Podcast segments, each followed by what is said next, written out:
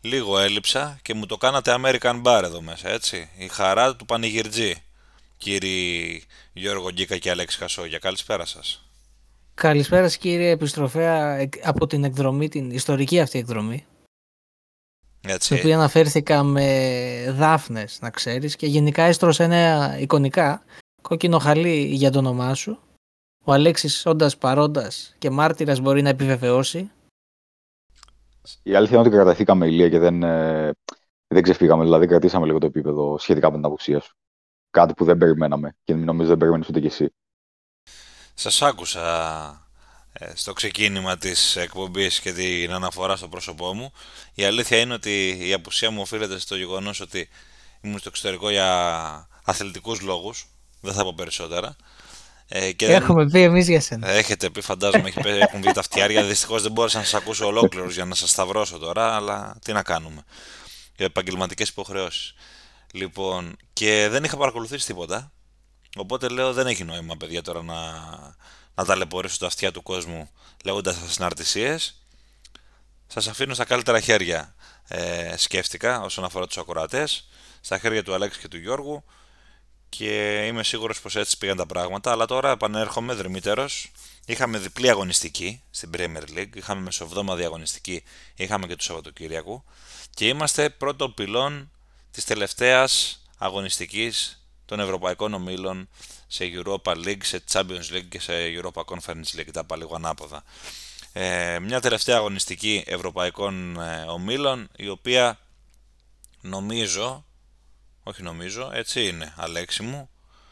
Έναν βρίσκει με την πλάτη στον τοίχο και με το ένα πόδι στον κρεμό και το άλλο στη γη, έτσι, τη Manchester United.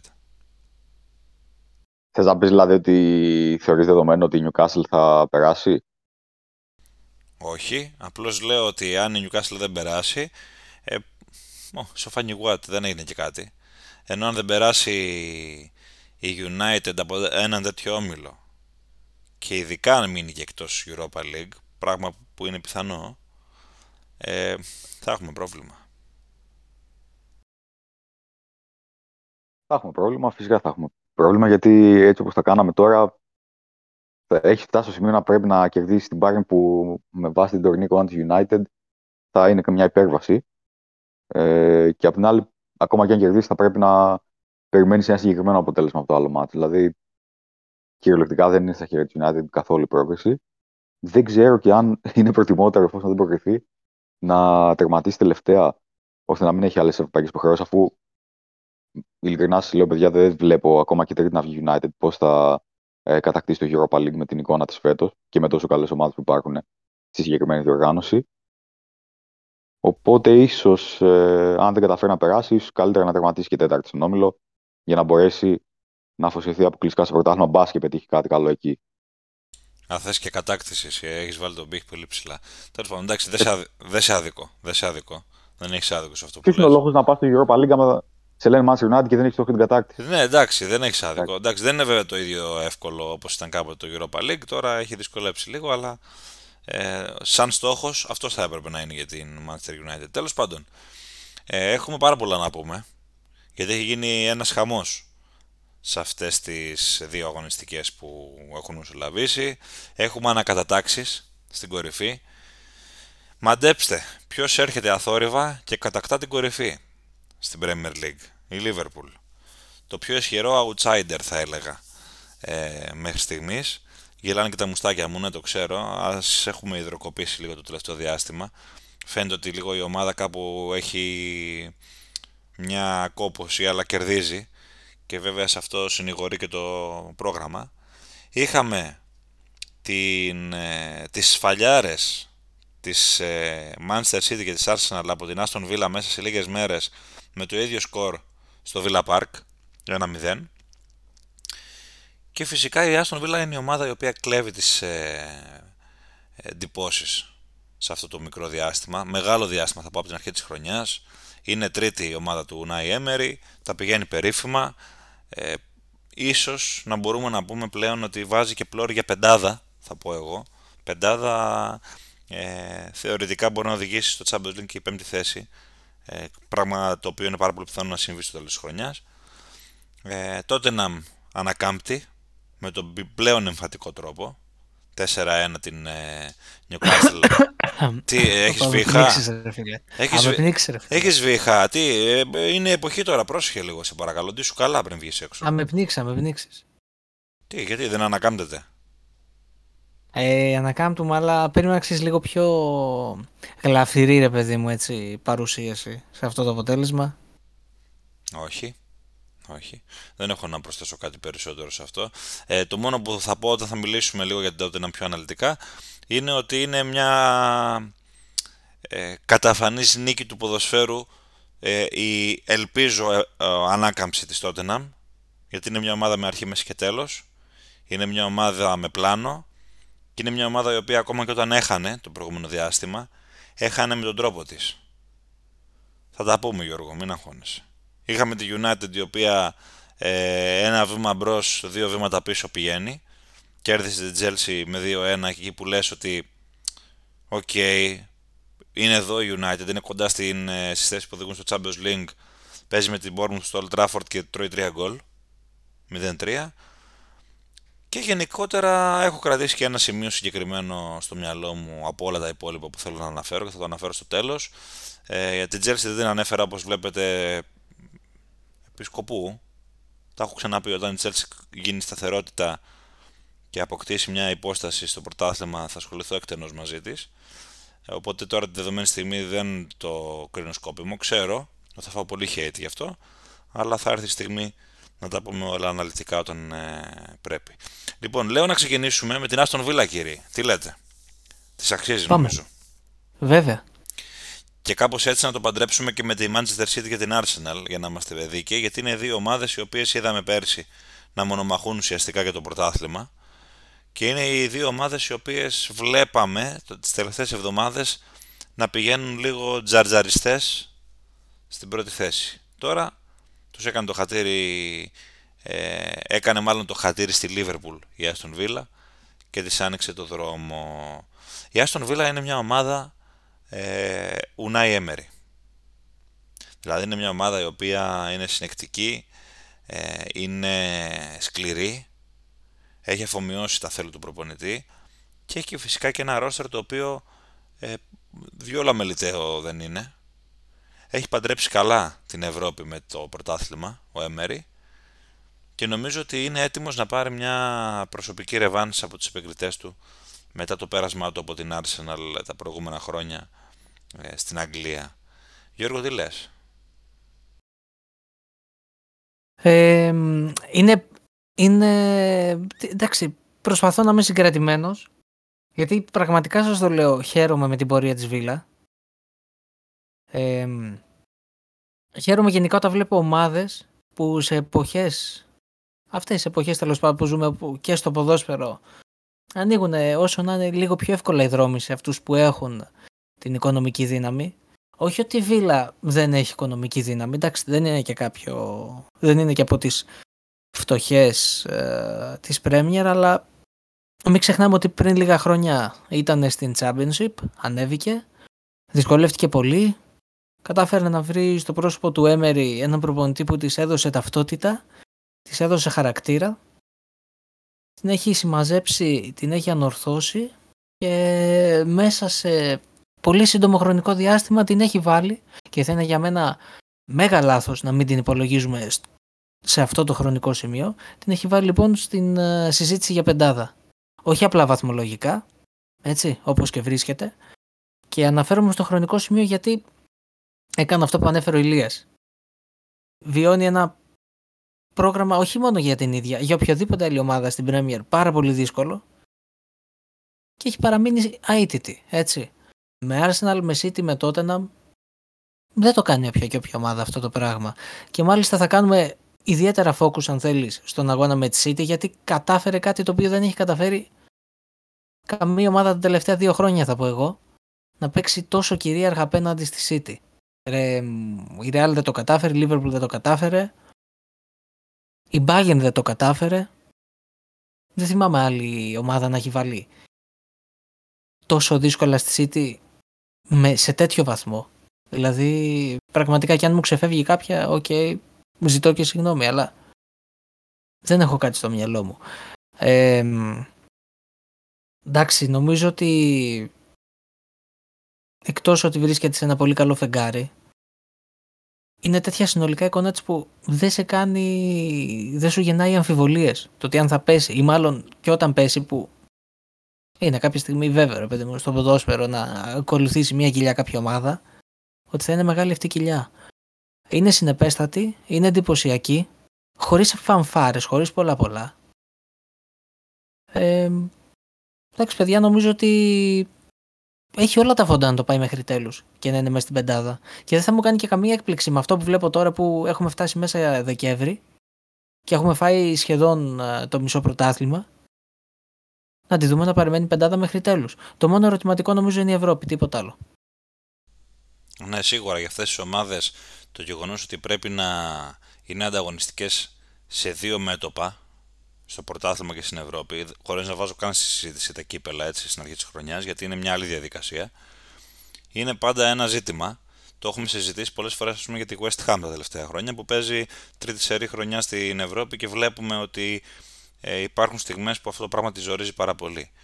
Ε, Είπες ε, μια σωστή κουβέντα, Γιώργο, κατά τη γνώμη μου, για την κυριαρχία της Βίλα απέναντι στην ε, Manchester City και στην Arsenal θα πω εγώ, αλλά επειδή το παιχνίδι με την Arsenal δεν το έχω δει, γιατί δεν θέλω να είμαι ψεύτης δηλαδή, ε, το παιχνίδι με την City έχω μια πιο καθαρή εικόνα και δεν είναι τυχαίο ότι ο ολόκληρος Pep Guardiola μετά το παιχνίδι των δύο βγήκε και είπε ότι ο αντίπαλος ε, κυριάρχησε, ο αντίπαλος δικαιούτο αυτό το οποίο συνέβη. Ε, ήμασταν πάρα πολύ κακοί. Για να καταφέρεις Αλέξη τον Pep Guardiola να προχωρήσει σε μια τέτοια ομή παραδοχή, κάτι έχεις κάνει πολύ καλά. Πόσο σωστή αυτή η παρατήρηση, γιατί ε, όντως ε, πέραν της πλάκας δεν βλέπουμε συχνά τον Πεπ σε είτε στη City να παραδέχεται με τόσο μεγάλη ε, ευκολία τον αντίπαλο. Πάντα δηλαδή θα βρει κάτι να πει, να σταθεί σε κάποια ε, ας πούμε ατυχία. Γενικά στο ότι η εικόνα της είναι καλή και απλά μπορεί να είναι άτυχη ή να μην απέδωσε κάποιο συγκεκριμένο παιχνίδι. Αλλά νομίζω ότι σε ένα τέτοιο παιχνίδι που είχε αυτή την εικόνα, με 22-2 τελικές, με τη City να απειλεί μονάχα μια φορά σε ολόκληρο το 90 λεπτό και με την Aston Villa να είναι χωρίς καμία υπερβολή κυριαρχική σχεδόν σε όλο το παιχνίδι, νομίζω δεν μπορούσε να πει κι αλλιώς, έτσι. Ε, τώρα, για μένα, ίσως ακόμα μεγαλύτερη αξία να έχει και το παιχνίδι απέναντι στην Arsenal, γιατί να σου πω την αλήθεια, δεν περίμενα ε, μέσα σε τόσο μικρό χρονικό διάστημα η Aston Villa να πιάσει ξανά ε, όχι το ίδιο υψηλή απόδοση, αλλά ήταν για αρκετά μεγάλο κομμάτι του παιχνιδιού απέναντι στην Arsenal εντός παιχνιδιού. Δηλαδή, πέραν από κάποια μικρά διαστήματα, δεν μπορείς να πεις ότι η Arsenal έπνιξε την Aston Villa. Και για μένα αυτό είναι σπουδαίο αν σκεφτείς ότι είναι μια ομάδα που σίγουρα δεν έχει το βάθος της Arsenal. Είχε μια μέρα λιγότερο ξεκούραση. Και όσο να είναι, όταν έχεις κάνει αυτή την προσπάθεια απέναντι στη City, ίσως δεν είναι και τόσο εύκολο να βγάλεις την ίδια ένταση απέναντι σε μια εξίσου καλή ομάδα όπως η Arsenal. Και όμως ε, το κατάφερε και αυτό η Aston Villa. Υπήρξαν κάποια παράπονα από τον Αρτέτα και την Arsenal για κανένα δύο διαιτητικές αποφάσεις. Εν τέλει πήρε άλλη μιας σπουδαία νίκη και όπως είπατε και εσείς νομίζω ότι το αυτονόητο ουσιαστικά αυτό που λέγαμε και από τις προηγούμενες εβδομάδες θα πρέπει να την λογίζουμε ε, καθαρά πλέον στο, στο παιχνίδι για την έξοδο στο επόμενο Champions League. Σημειολογία. Η Manchester City ιτήθηκε από την Aston Villa. Ποιος έλειπε από την σύνθεσή της; Ρόδρυ. Άρα έχουμε ένα, ένα δεδομένο. Όταν οι αντίπαλοι βλέπουν το Ρόδρυ εκτός δεκάδας, βαράνε στο ψαχνό. Και φέτος έχει γίνει εκ προχείρου το λέω σε όλα τα μάτια νομίζω της City. Όπου έλειπε ο Ρόδρυ έχει, δεν έχει κερδίσει η City. Σε όλες τις διοργανώσεις. Ε, μπορεί να υπάρχει κάποιο παιχνίδι που να μου ξεφεύγει, αλλά τέλος πάντων κατά κανόνα αυτό συμβαίνει. Και σε μειολογία δεύτερη, για να πάμε την κουβέντα παρακάτω, η City λοιπόν και η Arsenal λυτήθηκαν από την Aston Villa. Το κοινό σημείο ανάμεσα στις δύο επίσης είναι το γεγονός ότι ίδρωσαν και οι δύο χιαστοί στις δύο αυτές αγωνιστικές να κερδίσουν την αξιόμαχη Λούτων εκτός έδρας στο Kenilworth Road. 2-1 η, ε, η Manchester City τη Luton με ανατροπή. η, η Arsenal ακόμα πιο δύσκολα. Χρειάστηκε μια ανατροπή στο τέλος ε, χάρη στα γκολ των Havertz και του Declan Rice καθυστερήσει στη τελευταία φάση του αγώνα για να πάρει τη νίκη με, την, ε, με τη Luton. Είναι άραγε μια περίοδος που η City και η Arsenal ενώ μπαίνουμε σε ένα βαθύ κομμάτι σεζόν ε, με αυξημένες υποχρεώσεις αγωνιστικά μπορεί και να ζοριστούν. Ρωτάω. Και ρωτάω γιατί ε, έχουμε την εικόνα των δύο ομάδων. Τις πιάνω σαν μπουκέτο να τις ε, σχολιάσουμε λίγο αν θέλετε. Έχουμε την εικόνα των δύο ομάδων και έχουμε και κάποια αποτελέσματα των δύο ομάδων που έχουν ίσως προβληματίσει το τελευταίο διάστημα. Για παράδειγμα, για την City δεν έχει πάει πάρα πολύ καλά το πράγμα, ασχέτως τώρα που κέρδισε τη Λούτον. Είχε την ήττα από την Βίλα και είχε και κάποιες οπαλίε από πίσω, ας πούμε. Άσχετα αν τα παιχνίδια στα οποία έφερε τις οπαλίε ε, ήταν δύσκολα παιχνίδια. Δεν ήταν παιχνίδια της πλάκας, ήταν ντέρμπι. Γιώργο, τι λες; Εντάξει, λογικό και επόμενο είναι. Ε, απλώς ξέρετε τι γίνεται. Καλός κακός με τη συνέπεια που έχει τα τελευταία χρόνια η City μου κάνει λίγο παραπάνω εντύπωση η δική της, ε, αν θέλετε έτσι, τωρινή ασυνέπεια. Δηλαδή, νομίζω ότι έχει τραβήξει περισσότερο κοιλιά της από ό,τι θα έπρεπε και δεν αναφέρομαι στα αποτελέσματα, γιατί θα μου πεις, OK, okay, κέρδισε τη Λούτον. Αλλά η εικόνα της είναι αυτή που δεν εντυπωσιάζει. Εγώ δεν θα σταθώ μόνο στο Ρόντρι, γιατί είναι σίγουρα, αν όχι ο πολυτιμότερος εκ των πολυτιμότερων παικτών της City, αναπόσπαστο στέλεχος της ε, τακτικής του Γαρδιόλα, δηλαδή φαίνεται και είχε φανεί και στην πρώτη του απουσία. Φαίνεται πολύ πώς αλλάζει το παιχνίδι της City, αλλά σκέφτομαι ότι είναι και άλλες ελλείψεις, ειδικά δημιουργικά. Με λείπει ο Ντε Μπρόινε, μπλοκάρει πολύ η City. Δεν ε, κάλυψε ποτέ το κενό του Γκιουντογκάν. Τεράστια απώλεια. Δηλαδή βγαίνουν λίγο πολύ αυτές οι ελλείψεις αν θέλετε. θα μου πεις οκ, έχει τους νεαρούς που έρχονται και τα λοιπά, αλλά εντάξει, όταν έχεις να διαχειριστείς ε, δύο καρπούζια όπως η Premier και το Champions League και καλώς κακώς πρέπει να τα υπερασπιστείς και τα δύο, δεν χωράει κάτι να το αφήσεις στην άκρη νομίζω. ήδη βλέπεις ότι μένεις αρκετά πίσω. Για την Arsenal πάλι δεν είμαι, αν θέλεις, ε, το ίδιο. Δεν θα είμαι το ίδιο κοινικός με τη City. Γιατί η Arsenal έχει αφενός τη δικαιολογία ότι δεν έχει την αξιοπιστία της City που έχει. Η μία, ας πούμε, κάνει πρωταθλητισμό 5-6 χρόνια και η Arsenal ουσιαστικά είναι η δεύτερη της χρονιά που το επιτυχάνει αυτό. Δεν έχει κληθεί να κολυμπήσει ξανά σε τόσο βαθιά νερά για τόσο μεγάλο διάστημα και είναι και πολύ πιο αποδεκτό αν θέλετε να παρουσιάσει κάποια εικόνα η οποία δεν την έχει και παρουσιάσει στο βαθμό που το έχει κάνει η City, έτσι. Να το πούμε και αυτό. Είναι λίγο πιο συνεπής. Και έχει και μια καλύτερη συνολικά εικόνα αγωνιστικά, κατά με. Αλέξη, πώς βλέπεις αυτό το κομμάτι της σεζόν για τις δύο; Πιστεύεις ότι υπάρχει θέμα, πιστεύεις ότι είναι κάτι παροδικό, πιστεύεις ότι είναι συγκυριακό, τι, τι βλέπεις; Αν με ρωτάς πιστεύω θα το βρουν και οι δύο ε, παρακάτω. Ίσως να είναι συγκυριακό, ίσως να είναι και ξεκάθαρα θέμα προγράμματος και διαχείρισης και απουσιών. Δηλαδή είναι πάρα πολλοί παράγοντες που ε, παίζουν ρόλο για όλες τις ομάδες, αλλά ε, ιδιαίτερα για αυτές που κάνουν πρωταθλητισμό. Για παράδειγμα, ε, ανέφερε ο Γιώργος την απουσία του Ντεμπρόινε. Είναι κάτι που γνωρίζουμε από τον Αύγουστο. Που η Σίτι το γνώριζε από τον Αύγουστο. Έφερε ε, ως επιλογές του Γκουαρδιόλα τον ε, Νούνες και τον Κόβατσιτ και παρότι έλειπε και ο Ρόδρυ στο παιχνίδι στη Βίλα, είδαμε ότι δεν εμπιστεύτηκε κανένα από τους δύο και ξεκίνησε με τέσσερα στόπερ και δύο ακραία μπακ. Έστω και αν ο ένας από τους δύο, ο Ρίκο Λιούις, έχει καθιερωθεί φέτος στον άξονα. Συγγνώμη που σε διακόπτω. Πιστεύεις αυτό ότι είναι θέμα εμπιστοσύνης στον Νούνες, ας πούμε, και στον Κόβασιτ, ή είναι θέμα γκουαρδιολιά. Δηλαδή το κλασικό πράγμα, το κλασικό στυλ.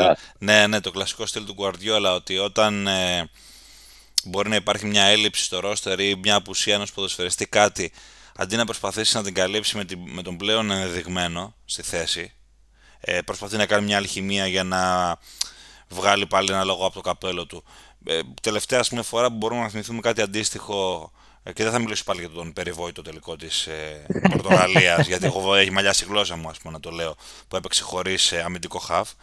Ε, Ε, τελευταία φορά ας πούμε, που μπορούμε να θυμηθούμε κάτι πιο, σε πιο μεγάλη έκταση, γελάει ο Γιώργος, ε, καλά σε φτιάξω, ε, είναι τότε που δεν είχε center και ο Γκαμπριέλ Ζεσούς έπαιζε τύπου εξτρέμι καθόλου ας πούμε και έπαιζε χωρίς φόρο.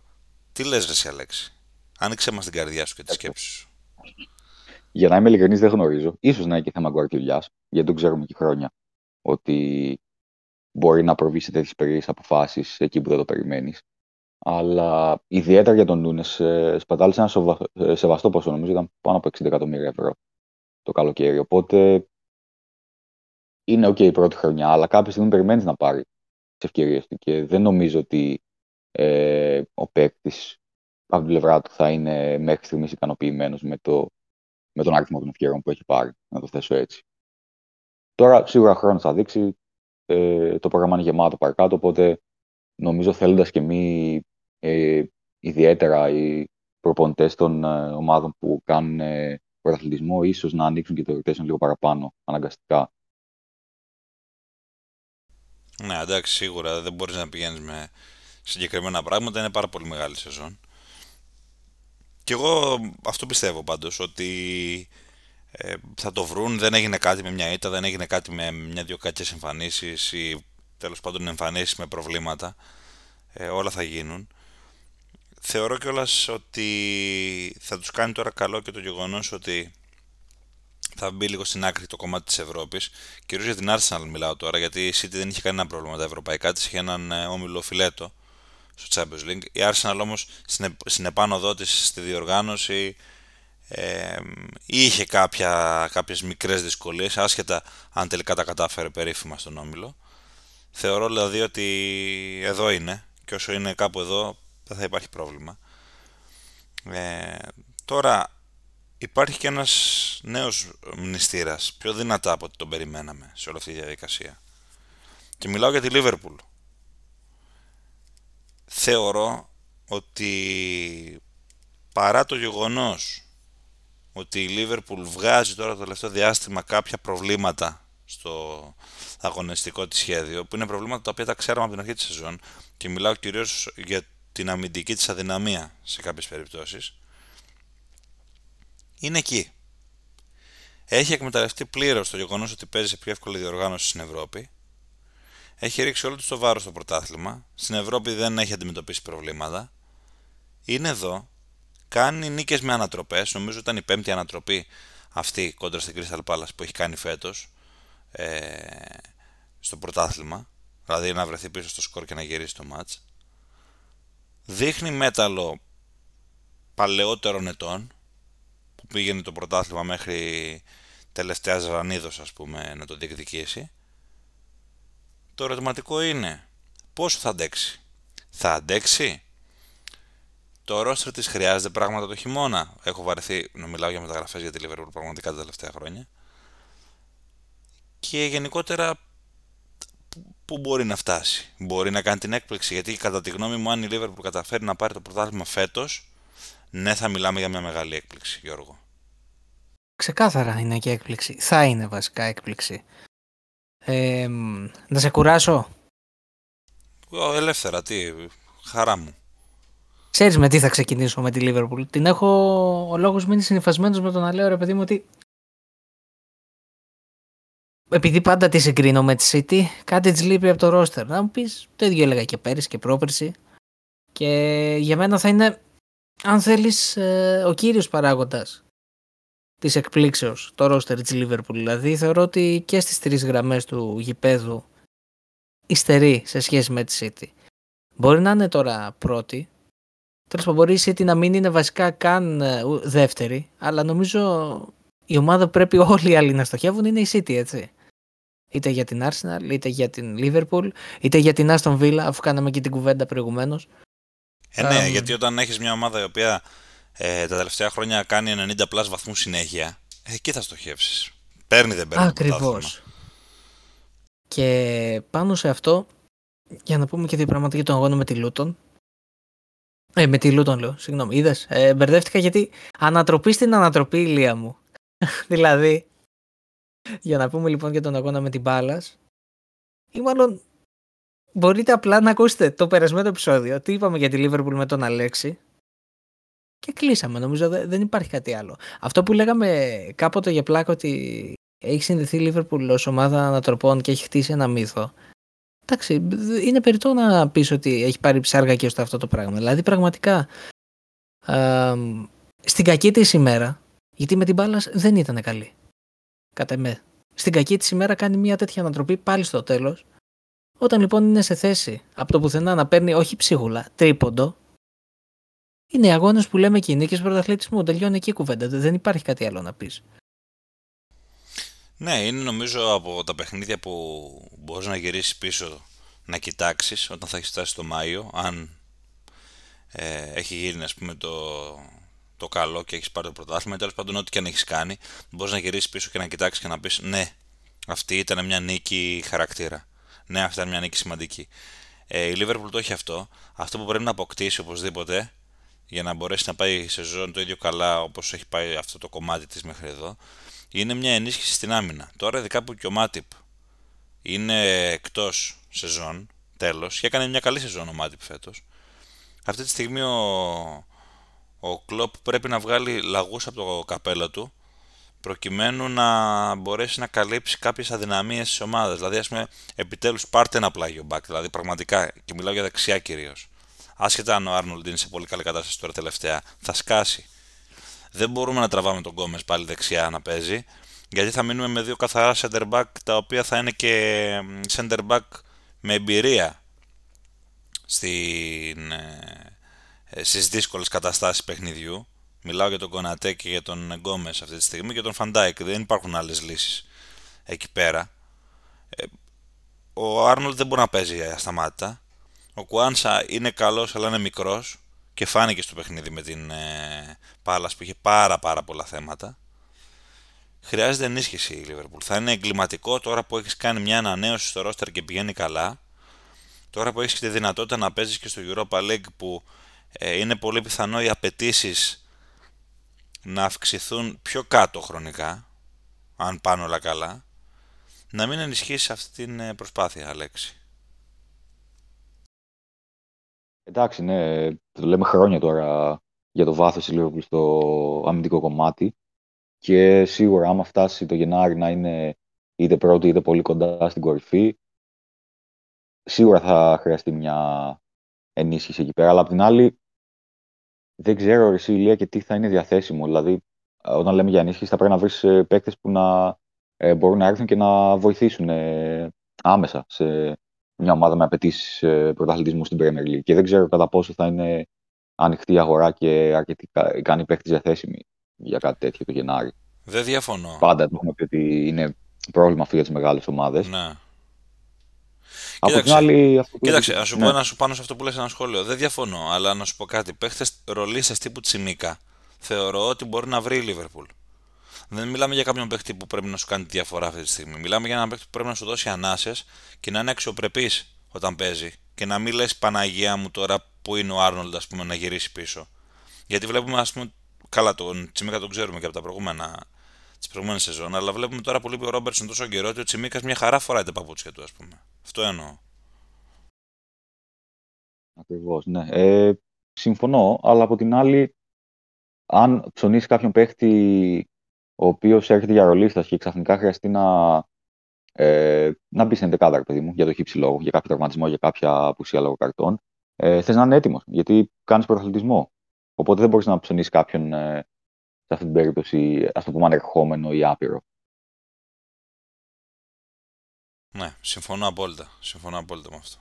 Ε, Ήθελες να συμπληρώσεις κάτι άλλο και σε διακόψα; Ε, αυτό που θέλω να τονίσω για τη Λίβερπουλ, ότι παρότι ε, άλλαξε τον κορμό της ε, αρκετά ε, το καλοκαίρι και κατά κύριο λόγο έφερε νεαρότερους ποδοσφαιριστές από αυτούς που αντικατέστησε.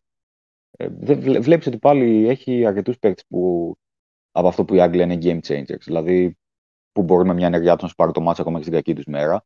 Ακόμα και ο Έλιο που μπαίνει ως αλλαγή, OK, είναι μόλις 20 χρονών, αλλά είναι ήδη ψημένος στο υψηλό επίπεδο της Liverpool και μπορεί να δώσει λύσεις ακόμα κι αυτός. Δηλαδή ε, και στο κέντρο και στην επίθεση η Liverpool θα τις βρει τις λύσεις και στις κακές ημέρε. Το θέμα είναι αυτό που είπατε και εσείς προηγουμένως, ε, η αμυντική σταθερότητα και κατά πόσο τώρα και με τον τραυματισμό του Μάτιπ ε, θα επηρεαστεί η ήδη προβληματική εν μέρη αμυντική της λειτουργία μέχρι στιγμή.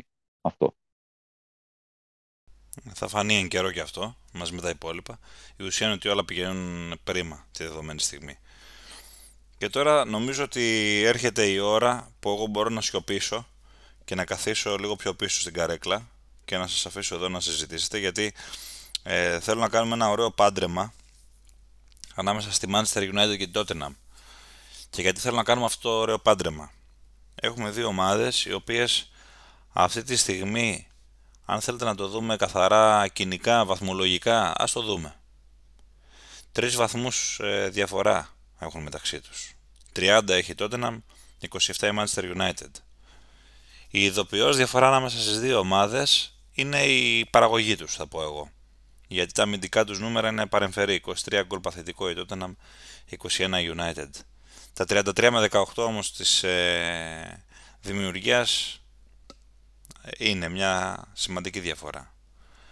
Ε, μιλάμε τώρα λοιπόν χρονικά για δύο ομάδες οι οποίες η μία πέρασε μια μεγάλη φουρτούνα ενδιάμεσα στη σεζόν, δεν έχει Ευρώπη, τότε να όλα αυτά. Πάρα πολλές απουσίες, οι απουσίες την πλήγωσαν και φάνηκε αυτός σε όλα τα μάτια τα οποία έδωσε.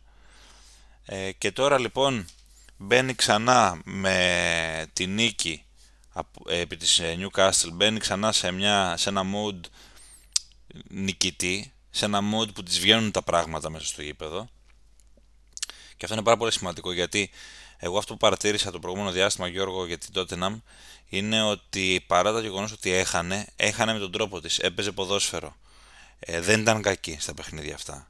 Ήταν η Tottenham που βλέπαμε, αν θέλεις και στην αρχή της σεζόν, ίσως σε λίγο πιο αφελείς εκδόσεις, ίσως σε λίγο πιο προβληματικές εκδόσεις, αλλά ήταν αυτή η ομάδα. Από την άλλη μεριά, η United είναι ένα καρδιογράφημα σωστό. Βλέπουμε μια ομάδα η οποία μπορεί να κάνει 2-3 καλά παιχνίδια ή 2-3 παιχνίδια που να τις φέρουν νίκες ψυχολογίας σημαντικές όπως το 0-3 μέσα στην Everton άσχετα δεν είναι τόσο καλή όσο λέει το σκορ. Τη βλέπουμε να κερδίζει την Chelsea σε ένα παιχνίδι ε, επιβίωση και για τους δύο θα έλεγα. Και στα καπάκια να τρώει 3 γκολ από την Bournemouth για πλάκα. Από μια Bournemouth η οποία εντάξει είναι σε ένα καλό φεγγάρι. Είναι μια ομάδα όμως η οποία έχει έρθει για να σώσει την κατηγορία είναι δηλαδή παιδικές ασθένειες της United ε, καθ' όλη τη διάρκεια της ε, σεζόν. Εκεί που θέλω να καταλήξω είναι ότι έχουμε μια αντιφατική κατάσταση ανάμεσα στις δύο ομάδες. Παρά το γεγονός ότι τις χωρίζουν τρεις βαθμοί, για μένα τις χωρίζουν πολύ, πολλά περισσότερα γιατί είναι και θέμα roster, ε, είναι και θέμα σύγκρισης ε, ποιότητας δηλαδή στο υλικό. Δηλαδή, κατά τη γνώμη μου, στα χαρτιά το υλικό της United είναι ανώτερο ποιοτικά. Στα χαρτιά όμως ε, και έχουμε έναν προπονητή ο οποίος λατρεύεται στη, από τους οπαδούς της ομάδας, τον Ποστέκογλου, υπάρχει εμπιστοσύνη στο πλάνο. Από την άλλη μεριά έχουμε μια διαρκή αμφισβήτηση ε, προς τον Ten Ε, δεν ξέρουμε αν θα βγάλει μήνα, δεν ξέρουμε αν θα βγάλει σεζόν, δεν ξέρουμε τι ξημερώνει πραγματικά. Η μπάλα είναι στο γήπεδό σας. Σας αφήνω να κάνετε ένα ωραίο ping-pong μεταξύ σας. Αλέξη, πάρε το σερβίς. Γιατί να μην ξεκινήσεις εσύ που είσαι πιο πάνω βαθμολογικά και θα είσαι πιο πάνω βαθμολογικά κατά πάσα πιθανότητα και στο τέλος της σεζόν. Εντάξει, αυτό δεν το ξέρεις. Αλλά επειδή μιλούσα πιο. Έχω την αίσθηση ότι μίλησα πρώτου περισσότερες φορές. Δεν πρέπει να έχουμε ισορροπία. Ωραία, ξεστή, ας ξεκινήσω εγώ για να, να φύγει αυτή ας το πούμε, μιζέρια και να ακολουθήσει μετά ένας πιο ευχάριστος τόνος. Το δέχομαι έτσι. Λοιπόν, είπε ο Ηλίας για. Έκανε κάποιο μάλλον μια σύγκριση στα νούμερα των δύο ομάδων για επίθεση και άμυνα, ότι αμυντικά είναι στα ίδια περίπου παθητικό. Και θα ήθελα να σου πω, Ηλία, ότι αν ήθελα να συγκρίνουμε την επίθεση, μπορούσες να βάλεις οποιαδήποτε ομάδα της Premier League με ξέρεις τελευταίες πέντε στη θέση Tottenham και να κάνουμε ακριβώς την ίδια κουβέντα. Για τόσο κακή επιθετική επίδοση μιλάμε.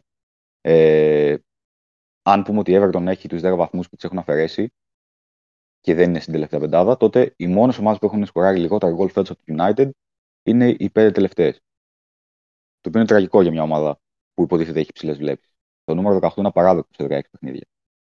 Και πόσο μάλλον όταν η ομάδα σου δίνει, το, ε, σου δίνει εντύπωση όταν μένει νωρίς στο σκορ, ακόμα και απέναντι σε μια ομάδα όπως την Bournemouth, με όλο το σεβασμό, ε, από τόσο νωρίς, θα δυσκολευτεί πάρα πολύ και πολύ πιθανό να μην το γυρίσει καν το παιχνίδι. Το έχουμε δει άπειρες φορές φέτος. Τώρα δεν θέλω να σταθώ στο μάτς με την Chelsea γιατί, okay, ε, έβγαλε United κάποιες από τις αρετές της που βλέπουμε κατά διαστήματα, κατά πολύ περιορισμένα διαστήματα φέτος σε κάποια παιχνίδια της. Ίσως ήταν και το μοναδικό παιχνίδι που ήταν καλή σχεδόν σε όλη τη διάρκεια. Αλλά όταν ακολουθεί ένα τέτοιο στραπάτσο μετά από λίγες μέρες, δεν μπορείς να σταθείς στο παιχνίδι με την Chelsea. Λοιπόν, ε, να σου πω ότι η αλήθεια είναι δεν έχω κάτσει να δω όλο το μάτς. Δηλαδή μετά το 0-2 απλά τα παράτησα. Οπότε καταλαβαίνετε γιατί η κατάσταση μιλάμε.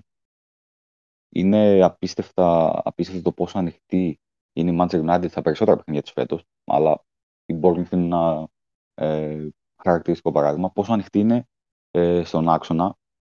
Γιατί μια μικρή αλλαγή που έχει κάνει ο Ten φέτος ε, που παίζει ουσιαστικά με έναν μόνο κόφτη και δύο χαφ οχταροδεκάρια που είναι πολύ ψηλά στο γήπεδο, όταν δεν έχει την απαραίτητη ποιότητα να κρατήσει την μπάλα τόσο καλά και χάνει την μπάλα ε, ακόμα και στο αντίπαλο μισό, μετά, παιδιά, γίνεται το έλα να δεις. Δηλαδή, υπάρχουν απίστευτα και απίστευτες τρύπες, αργές επιστροφές και η United έχει δεχτεί πάρα πολλά γκολ φέτος με αυτόν τον τρόπο και για αυτόν τον λόγο. Παρ' όλα αυτά δεν βλέπουμε τον Ten Hag να διαφοροποιεί κάτι στο σύστημα. Okay, μπορεί να αλλάζει τα πρόσωπα κατά καιρούς, αλλά ε, ο τρόπος παιχνιδιού παραμένει ίδιος και πραγματικά είναι να απορείς. Ε, γιατί είναι κάτι το οποίο το έκανε φέτος. Και αν θυμάστε πέρυσι, κάποια στιγμή γύρισε πιο πίσω τον Έρικσεν για αυτό το λόγο, για να υπάρχει λίγο πιο ε, σταθερό κέντρο, μια διάδα δίπλα στον ε, Κασεμίρο και να μην είναι τόσο ευάλωτη ε, στο transition. Είχε κάποια επιτυχία, okay, ήταν κάτι σαν προσωρινή, ε, προσωρινό fix, αλλά ε, δεν μπορείς να πεις ότι είχε United την ενίσχυση και την, ε, την απαραίτητη ποιότητα στο κέντρο για να δοκιμάσει κάτι πιο θαρραλέο φέτος. Και παρόλα αυτά βλέπουμε ότι συνεχίζει και το κάνει αυτό ε, σχεδόν σε όλα τα παιχνίδια, με αποτέλεσμα να βλέπουμε αποτελέσματα όπως αυτό με την Bournemouth. Ναι, ε, είχαμε κάνει μια συζήτηση, Αλέξη, στην αρχή της χρονιάς και λέγαμε τι είναι χειρότερο, η έλλειψη δημιουργίας της United ή η αμυντική της αστάθεια. Ε, σίγουρα, ναι. βάσει αριθμών μπορούμε να μείνουμε στη δημιουργία γιατί είναι τραγική έτσι, δεν βρίσκει γκολ από πουθενά. Αλλά εγώ ρε στέκομαι πάρα πολύ και στο αμυντικό κομμάτι. Δηλαδή τώρα δεν μπορεί να έρχεται η Bournemouth και να σου κάνει τρία γκολ μέσα στο Old Trafford. Δηλαδή είναι. Με, όλο το σεβασμό στην Bournemouth. Είναι απαράδεκτο αυτό το πράγμα.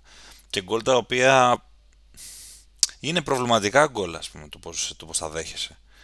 Ε, είναι και αυτό το θέμα που λες με τον άξονα ναι, που το έχεις παρατηρήσει σίγουρα καλύτερα. Ναι. Αλλά υπάρχει πρόβλημα και πίσω μεγάλο δηλαδή. Και τώρα είμαστε σε μια ε, περίοδο σεζόν που ο Χάρη Μαγκουάιρ βγήκε καλύτερος ε, center back, καλύτερος παίκτης. Τι καλύτερος center back. Καλύτερος παίκτης του Νοεμβρίου. Στην Premier League ψηφίστηκε έτσι. Δηλαδή να τραβάς τα μαλλιά σου τώρα έτσι. Άσε με. Και τα μαλλιά τους θα τα τραβούσε ο Τενχάχ, έτσι. Συγγνώμη που σε διακόπτω, Αλέξη, αλλά έπρεπε να το πω.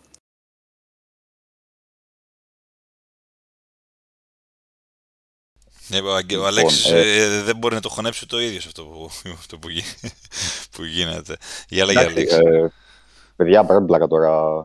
Αν υπάρχει κάποιος παίκτης ο οποίος αξίζει σεβασμό από τη United, ο οποίος έχει ακούσει ε, και τι δεν έχει ακούσει τόσα χρόνια και παρόλα αυτά ε, πάλεψε, επέστρεψε στην δεκάδα και βγήκε παίκτης του μήνα. Okay, δίκαια, άδικα, δεν μπορούμε να ξέρουμε.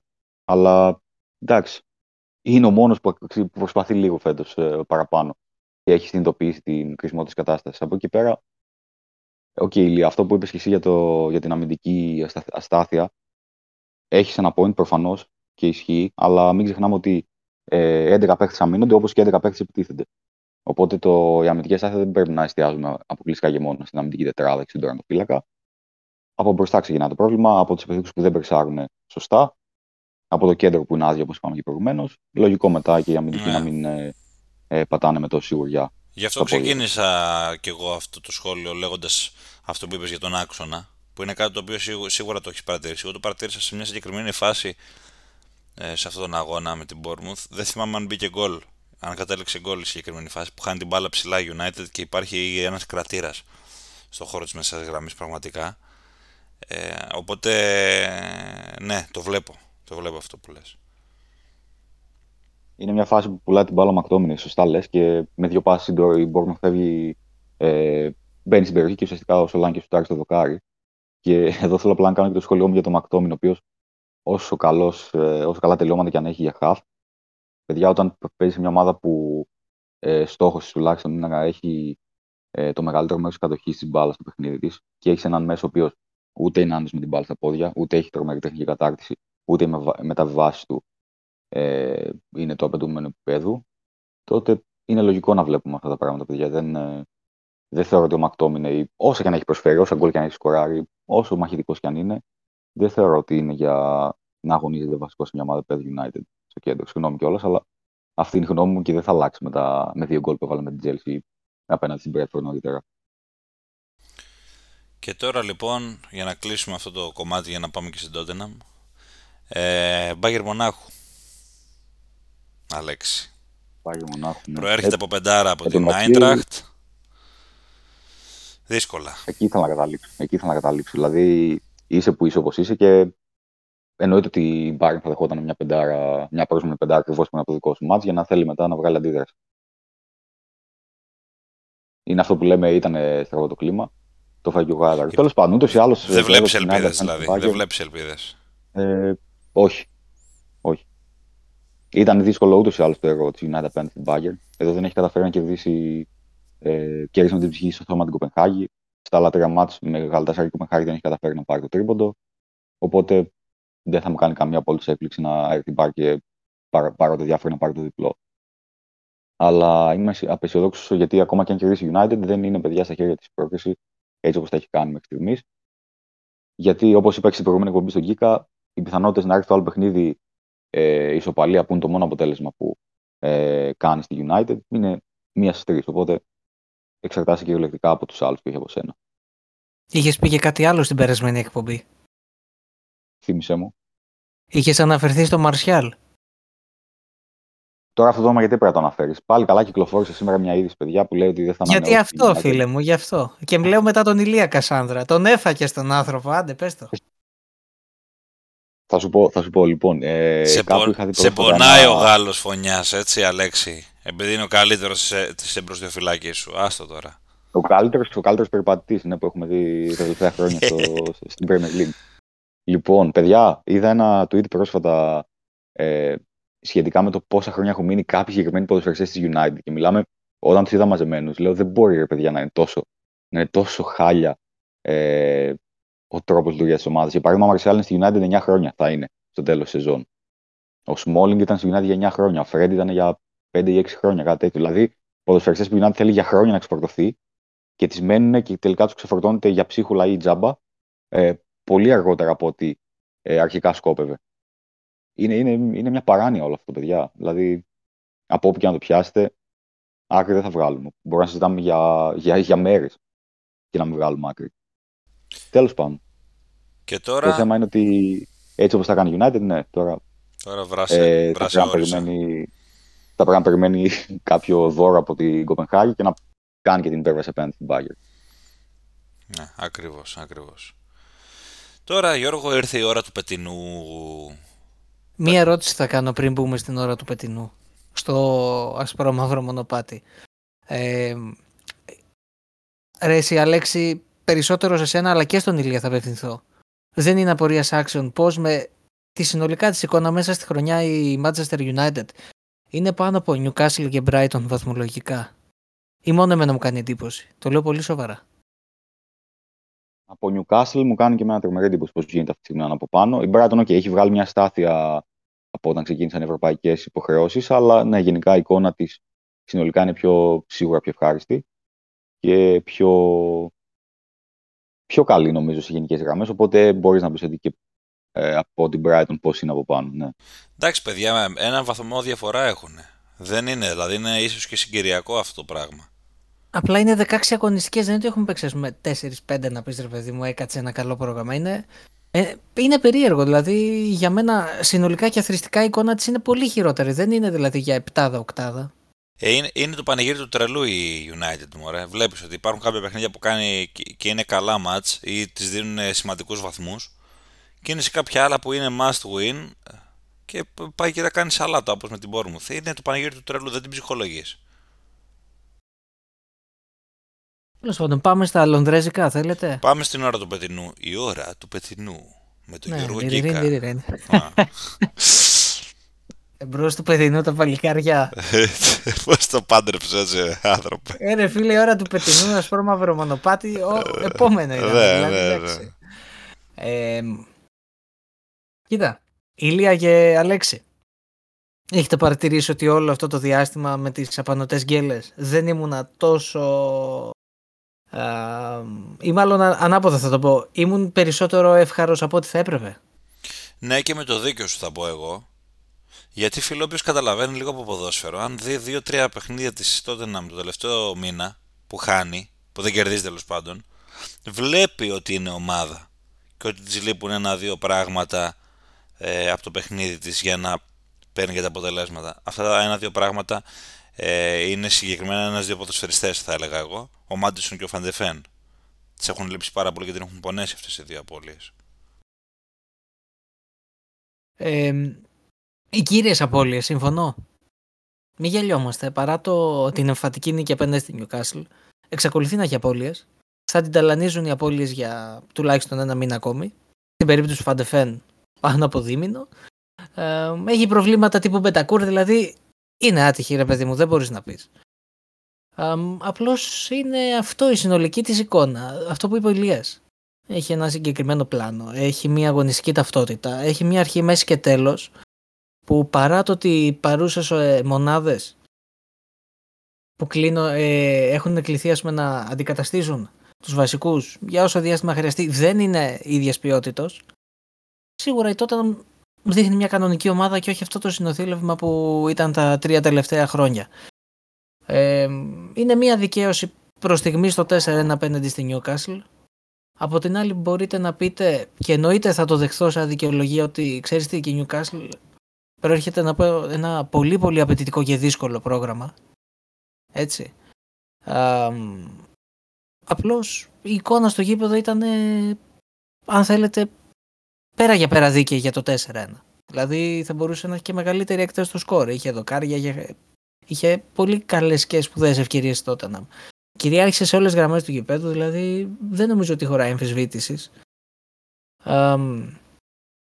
εντάξει, δεν θέλω να πω ότι ανακαλύπτουμε λαγούς με πετραχίλια από αυτήν την αναμέτρηση. Έγινε, αν θέλετε, παιδιά, αυτό που δεν έγινε λίγο πολύ σε, στις περασμένες αναμετρήσεις, δηλαδή και στις προηγούμενες ήττες και με τη Βίλα και, και, και τότε να μην ήταν παραγωγική. Σίγουρα, εντάξει, με τη Βίλα δεν ήταν τόσο καλή, είχε άλλες αναμετρήσεις, αλλά τώρα τις βγήκε και λίγο. Δηλαδή στις 7 φάσεις οι 4 μετουσιώθηκαν σε τέρμα. Uh, Στις προηγούμενες αναμετρήσεις το χάσε και λίγο από μόνη της. Σίγουρα οι δυναμίες και παθογένειες στην άμυνα. Ένας βικάριο δεν φέρνει την άνοιξη άλλωστε. Και όπως είπα και πριν, οι παρόντες uh, παίκτες δεν είναι το ίδιο δυνατοί με τους βασικούς. Uh, εντάξει, η χρονιά πάει συγκεκριμένα, πάει βήμα-βήμα. Η τότε να έχει την συσσαγωγικά το ευτύχημα ότι δεν έχει Ευρώπη. Έχει ένα πιο χαλαρό πρόγραμμα.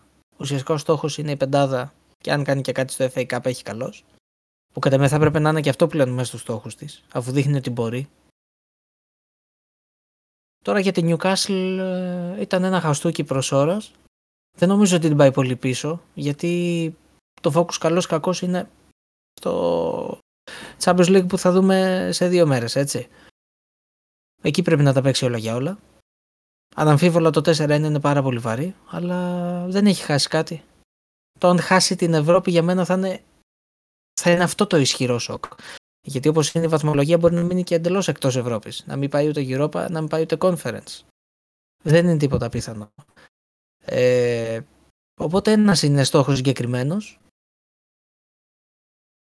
Νομίζω παιδιά ότι καλώς κακό τη μεγαλύτερη κουβέντα θα την κάνουμε στην επόμενη αγωνιστική. Όχι αυτό το Σαββατοκύριακο. Και για τις δύο. Γνωμούλα για Ριτσάρλισον.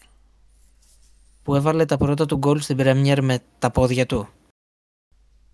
Παίζει να έχει βάλει όλη τη χρονιά πέρσι δύο γκολ στην Premier League ή κάνω λάθος. Χωρίς, χωρίς τα πόδια του όμως. Γι' αυτό το αναφέρω. Τι εννοείς χωρίς τα πόδια του; Με κεφάλι. Α, εσύ το, εσύ το τράβηξες στο ξεχύλο σα. Γιατί άμα λέγαμε ότι είχε βάλει δύο γκολ είναι και πολλά, ας πούμε έτσι. Δηλαδή με το Βραζίλ. Έτσι είχε ένα. Ε, ένα είχε; Η Λίβερπουλ δεν ήταν.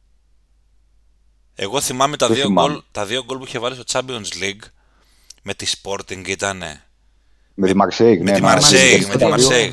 Μπράβο. Και τα δύο με το κεφάλι και εκείνα, αν θυμάμαι καλά. Ναι, και που πανηγύριζε με τη μητέρα του στην εξέδρα, θυμάστε; Το θυμάμαι, Ναι. ο Γιώργος μπορεί να το θυμάται. Λες και Που έλεγε πήρε... μια ψυχή ότι είναι σε τρομερή φόρμα στην Πρέμιερ. ε, Τα έλεγε όταν ήταν το Μουντιάλ. Και θυμάμαι γελούσα. επί Ποιος το δύο έλεγε, μήνες. ποιος το έλεγε; Ε, Δεν θα πω τώρα. Ε, Είμαι είμαι εγώ που το έχω πει. Όχι, ρε, Α. από τις μεταδόσεις.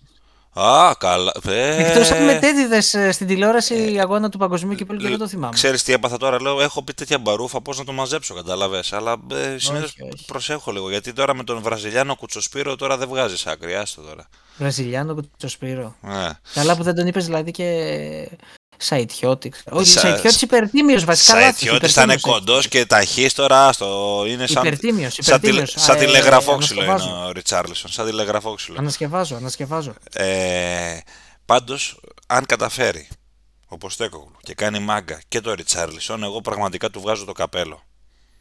Δεν είναι, δηλαδή, εντάξει, εντάξει, όχι ότι έγινε κάτι με δύο γκολ τώρα σε ένα παιχνίδι. Φτιαγμένα ήταν και τα γκολ που έβαλε. Απλά πρέπει να σταθούμε λίγο γιατί και αυτό είναι μια βοήθεια όσο να, όσο να το πεις.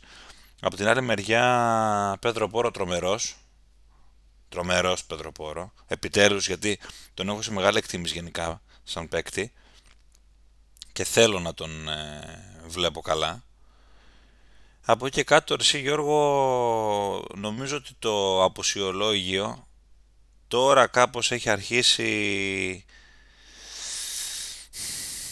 Ναι, βασικά δεν ξέρω αν μπορώ να το πω αυτό, δεν μπορώ να το πω. Ήθελα να πω ότι τώρα έχει αρχίσει λίγο και σβήνει ονόματα, αλλά απ' την άλλη σκέφτομαι ότι τώρα και ο Μπετανκούρ ήταν πάλι έξω. Με το που ήρθε τραυματίστηκε δηλαδή. Ναι, Εντάξει τώρα αυτό το Έχουμε παιδί μου- ξεχάσει τον Πέρυσιτ για όλη τη χρονιά.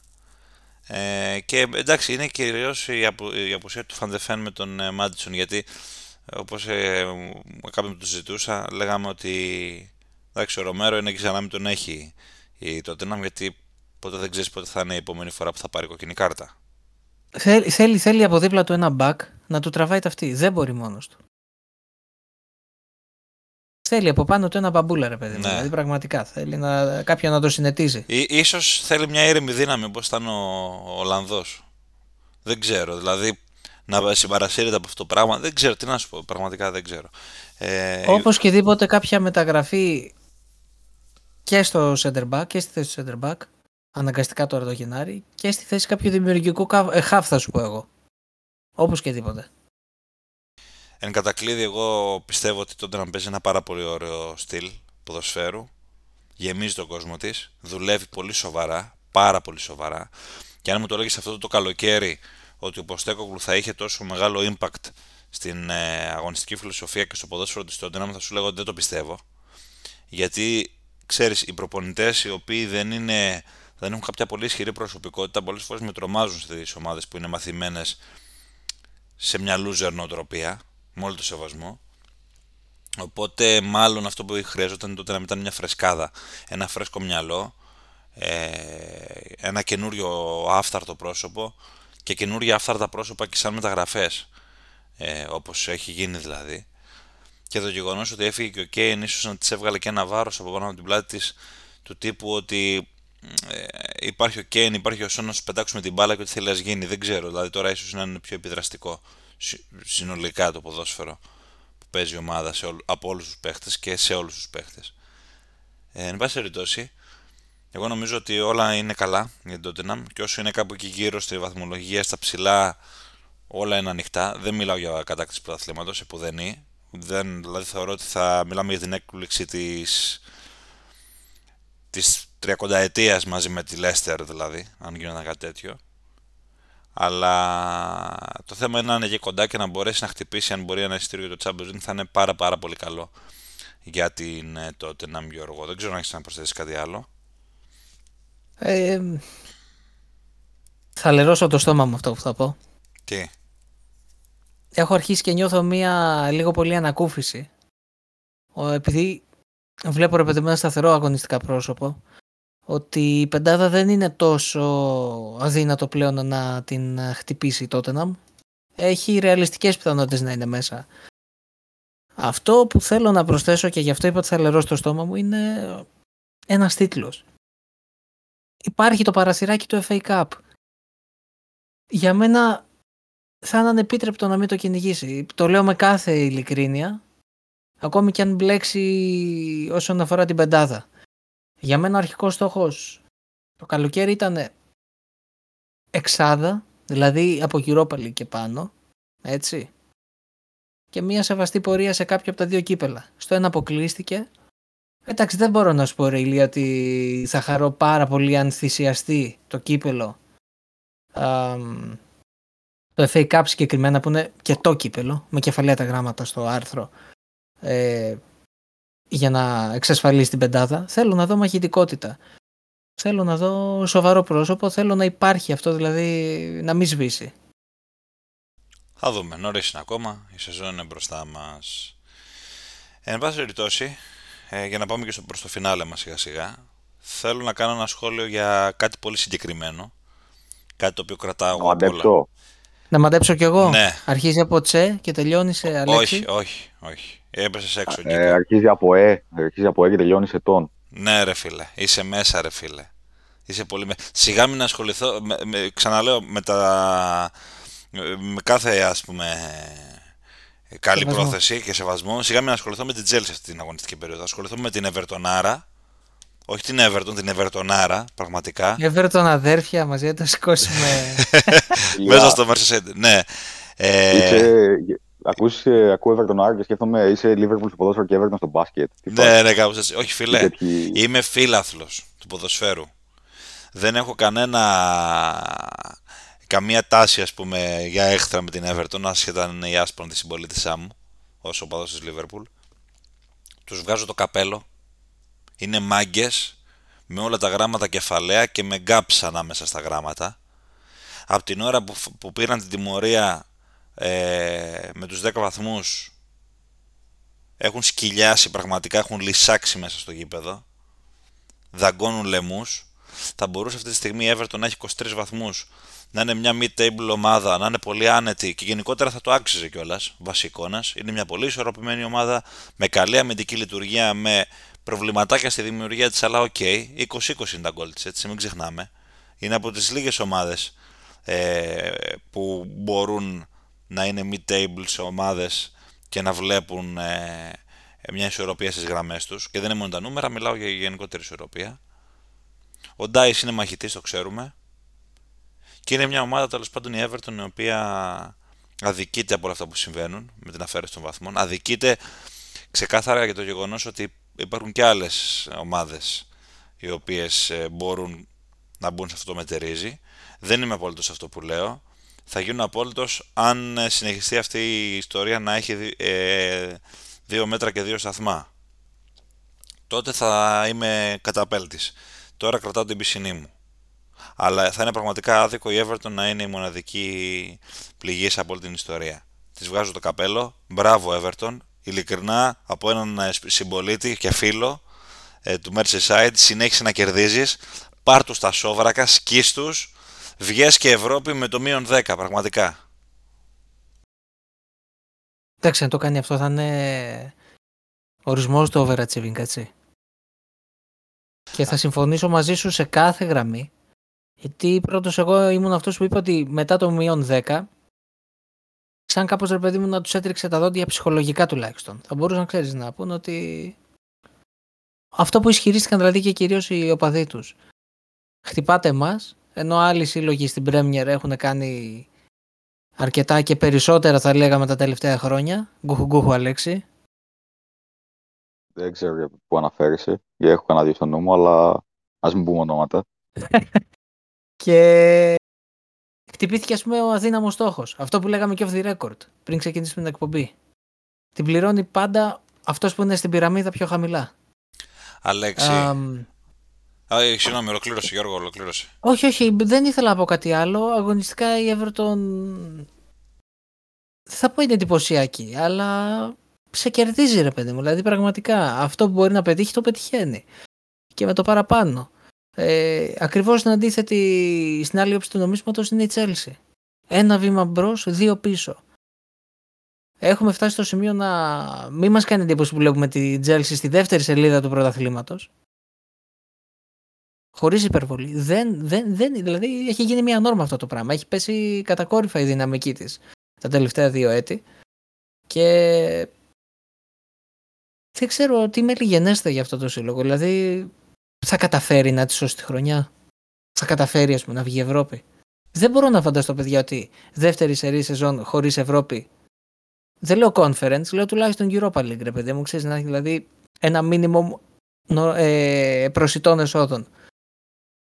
Για πεντάδα δεν το βλέπουμε τίποτα, πρέπει να γίνουν τρομερά πράγματα. Δεν ξέρω. Αλέξη, γιατί ήσουν τόσο σίγουρος θα μιλήσω για την Everton; Γιατί αν εξαιρέσουμε τις ομάδες από το πάνω μισό που καταπιανόμαστε σε, σε κάθε εκπομπή, η μόνη που άξιζε να αναφερθείς, όχι, όχι μόνη μάλλον, ε, είναι και η Φούλαμ. Την οποία Φούλαμ στην προηγούμενη ακριβώς εκπομπή ουσιαστικά έλεγα ότι δεν μου γεμίζει το μάτι και ότι είναι χειρότερο από πέρυσι και ότι ο Χιμένεθ δεν ε, ε, είναι αρκετά καλός για να γεμίσει τα απόψια του Μήτρου και με χλένει. Έχω 10-0. 10-0 ρε φίλε, δηλαδή πραγματικά έτσι σε δύο αγώνες 10-0, 5-0 και 5-0. Και έβαλα και τρία γκολ σε αυτά τα δύο παιχνίδια. Τι γλέντι σου ρίξανε. Απίστευτο, απίστευτο.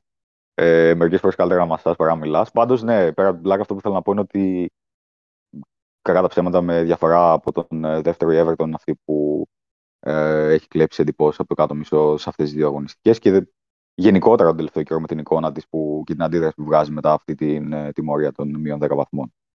Οπότε ήμουν σίγουρος ότι ε, ήθελες να κάνεις μια αναφορά στην Everton. Και χαίρομαι που κλείνουμε αυτή την εκπομπή με αυτήν την ε, πάρα πολύ πάλι καρίσια αναφορά στην Everton. Ε, γιατί έρχονται, έρχεται το φινάλε. Έρχεται το φινάλε των ε, ομίλων του Champions League, του Europa League και του Conference League. Ε, έρχεται η ώρα που για τη United τα ψέματα τελειώνουν εδώ. Τα είπαμε και μέσα στην εκπομπή. Να Arsenal... κάνω μια ερώτηση αγαπητοί συμπαρουσιαστέ. Φυσικά. Πιστεύετε ότι την επόμενη εβδομάδα θα δούμε το Liverpool Manchester United με διαφορετικό τεχνικό στον πάγκο της Manchester. Δεν νομίζω τόσο γρήγορα να έχουμε εξελίξεις γιατί τώρα η United πάει να παίξει στην Ευρώπη ούτως ή άλλως με μια κατάσταση διαμορφωμένη από πριν. Δεν νομίζω ότι θα έχουμε κάτι τέτοιο. Άρα... Δεν ξέρω να το ρωτάμε σε κάθε εκπομπή αυτό το πράγμα. Ναι. Είπαμε, αν, αν απολυθεί, θα απολυθεί. Okay. Άρα η Ευρώπη δεν θα κρίνει την οικονομία με μια Όχι. σεζόν. Ε... Αν, αν ήταν να την έκρινε η Ευρώπη, θα την είχε κρίνει ήδη πιστεύω. Μπορεί Μετά να από κάποια από τα δύο προηγούμενα μάτια. Μπορεί να την κρίνει στο βάθο τη, δηλαδή να δούμε μέσα στο επόμενο 20 ήμερο κάτι ας πούμε, να παντρευτεί με την Ευρώπη και να έχουμε θέματα. Θα δείξει. Κοίτα, άμα, άμα σκάσει καμιά φτάρα από τη Liverpool πάλι όπω πέρυσι, που φέτο σίγουρα το λε πολύ πιο, πολύ πιο αναμενόμενο από ότι ήταν το αντίστοιχο περσινό παιχνίδι, τότε οκ, okay, ίσω το συζητάμε. Θα δούμε. Μην βιάζεσαι, Γκίκα μου, μην βιάζεσαι. Ο Γκίκα τον έχει φάει, μιλάμε. Ναι. Θέλει να... Πραγματικά, επειδή ξέρεις τι έγινε τώρα, έτσι, επειδή και οι δύο πέρσι ήμασταν ε, υπέρ των Χαρ και μεγάλα λόγια και δεν ξέρω και εγώ. Και ο Γκίκα ήταν ο μόνο που λέει: Καθίστε, παιδιά, περιμένετε τη δεύτερη σεζόν να δούμε πώς θα πάει. Και έχει μάθει Τώρα θέλω να το πάει για να. Ναι, για να για να πει παιδιά, σας τα έλεγα. Ξέρω. Ναι, έχει μάθει να μην στεριώνει. Είναι το κλασικό, σας τα έλεγα. Μετά θα κάνω intro μόνος μου, τα έλεγα εγώ. Ναι. Θα βάλω και το ηχητικό στο μικρόφωνο, ξέρεις. Κάθε εβδομάδα σας τα έλεγα, ναι. Τέλος πάντων. United λοιπόν ε, με την Ευρώπη είπαμε, έχει αυτά ναι. τα, τους πονοκεφάλους τώρα θα δούμε μέσα στη εβδομάδα αν θα έχει νέους πονοκεφάλους και ο Αλέξης εδώ. Η Arsenal έχει περάσει, έχει περάσει και πρώτη, δεν έχει προβλήματα. Θα παίξει στο Eindhoven με την ε, ε, PSV ένα διάφορο παιχνίδι για τους δύο καθώς έχουν προκριθεί εγκαζέ και με δεδομένες θέσεις τους. Έχουμε την Newcastle η οποία δίνει έναν αγώνα μεγάλο με τη Μίλαν στο St. James Park που θα κρυθούν όλα ε, για το ποιος θα συνεχίσει που σε έναν όμιλο τρελό. Η Dortmund έχει προκριθεί ήδη αλλά η Παρή, η Newcastle και η Milan σφάζονται. Θα γίνει μάχη. Η City είναι ήδη πρώτη στον όμιλό της μια υγιεινή βόλτα θα κάνει από το Βελιγράδι με τον Ερυθρό Αστέρα και έχουμε φυσικά την αδιάφορη αναμέτρηση της Liverpool με την Saint Gilloise στο, ε, στο Βέλγιο στις Βρυξέλλες καθώς η Saint Gilloise παίζει στο γήπεδο της Anderlecht το Constant van der Stock. Ε, έχουμε το παιχνίδι της West Ham με την Freiburg στο Λονδίνο. Ένα παιχνίδι που θα κρίνει την πρωτιά. Μην αναστενάζεσαι ένα παιχνίδι που θα κρίνει την πρωτιά στον όμιλο αυτόν που συμμετέχει και ο Ολυμπιακός ο οποίος ε, είναι άλλο Παπαευαγγέλιο. Και φυσικά στο conference η Βίλα που έχει ήδη προκριθεί ε, και έχει ήδη προκριθεί και σαν πρώτη ε, από τον όμιλό της θα πάει να παίξει τα ρέστα, ε, να παίξει ένα διάφορο παιχνίδι με τη Ζερνίσκη εκτός έδρας. Άρα όλα τα φώτα είναι στη Newcastle και στην United. Άρα καθίστε στους καναπέδες σας αναπαυτικά ε, να δείτε Champions League γιατί θα το ξεχάσουμε. Θα το ξαναδούμε σε κανένα δίμηνο και αυτό και το Europa και το Conference. Όπα. Τι; Το conference θα το δούμε λίγο νωρίτερα. Ε, ένα δίμηνο, σε ένα δίμηνο είναι οι ενδιάμεσες ε, φάσεις του. Και του Conference και του Europa League. Εκεί στα μέσα του Φλεβάρι. Εκεί να μας διορθώνεις, να μας χτυπάς. Ε, μα, Δηλαδή, ε, μα πας, πας τώρα να μου βγεις από τα δεξιά χωρίς μου φράση. τραβάς τα χαλινάρια, δεν με αφήνεις να... Δεν σε αφήνω. Είμαι σαν τον Ποστέκογλου και εγώ. Είμαι καλός καβαλάρης. Τέλος πάντων. Λοιπόν, απολαύστε Champions League. Έρχονται παιχνίδια ωραία και μέσα στο Σαββατοκύριακο το επόμενο. Θα τα πούμε αναλυτικά στην επόμενη εκπομπή όλα. Και ελπίζω να έχουν πάει τα πράγματα καλά για τις ομάδες σας εδώ, κυρίως για την United μιλάω, γιατί τον Αλέξη δεν τον βλέπω να τη βγάζει καθαρή. Μέχρι τότε να είστε όλοι καλά και καλή συνέχεια να απολαμβάνετε μπαλίτσα. Καλή συνέχεια παιδιά. Καλή συνέχεια σε όλοι.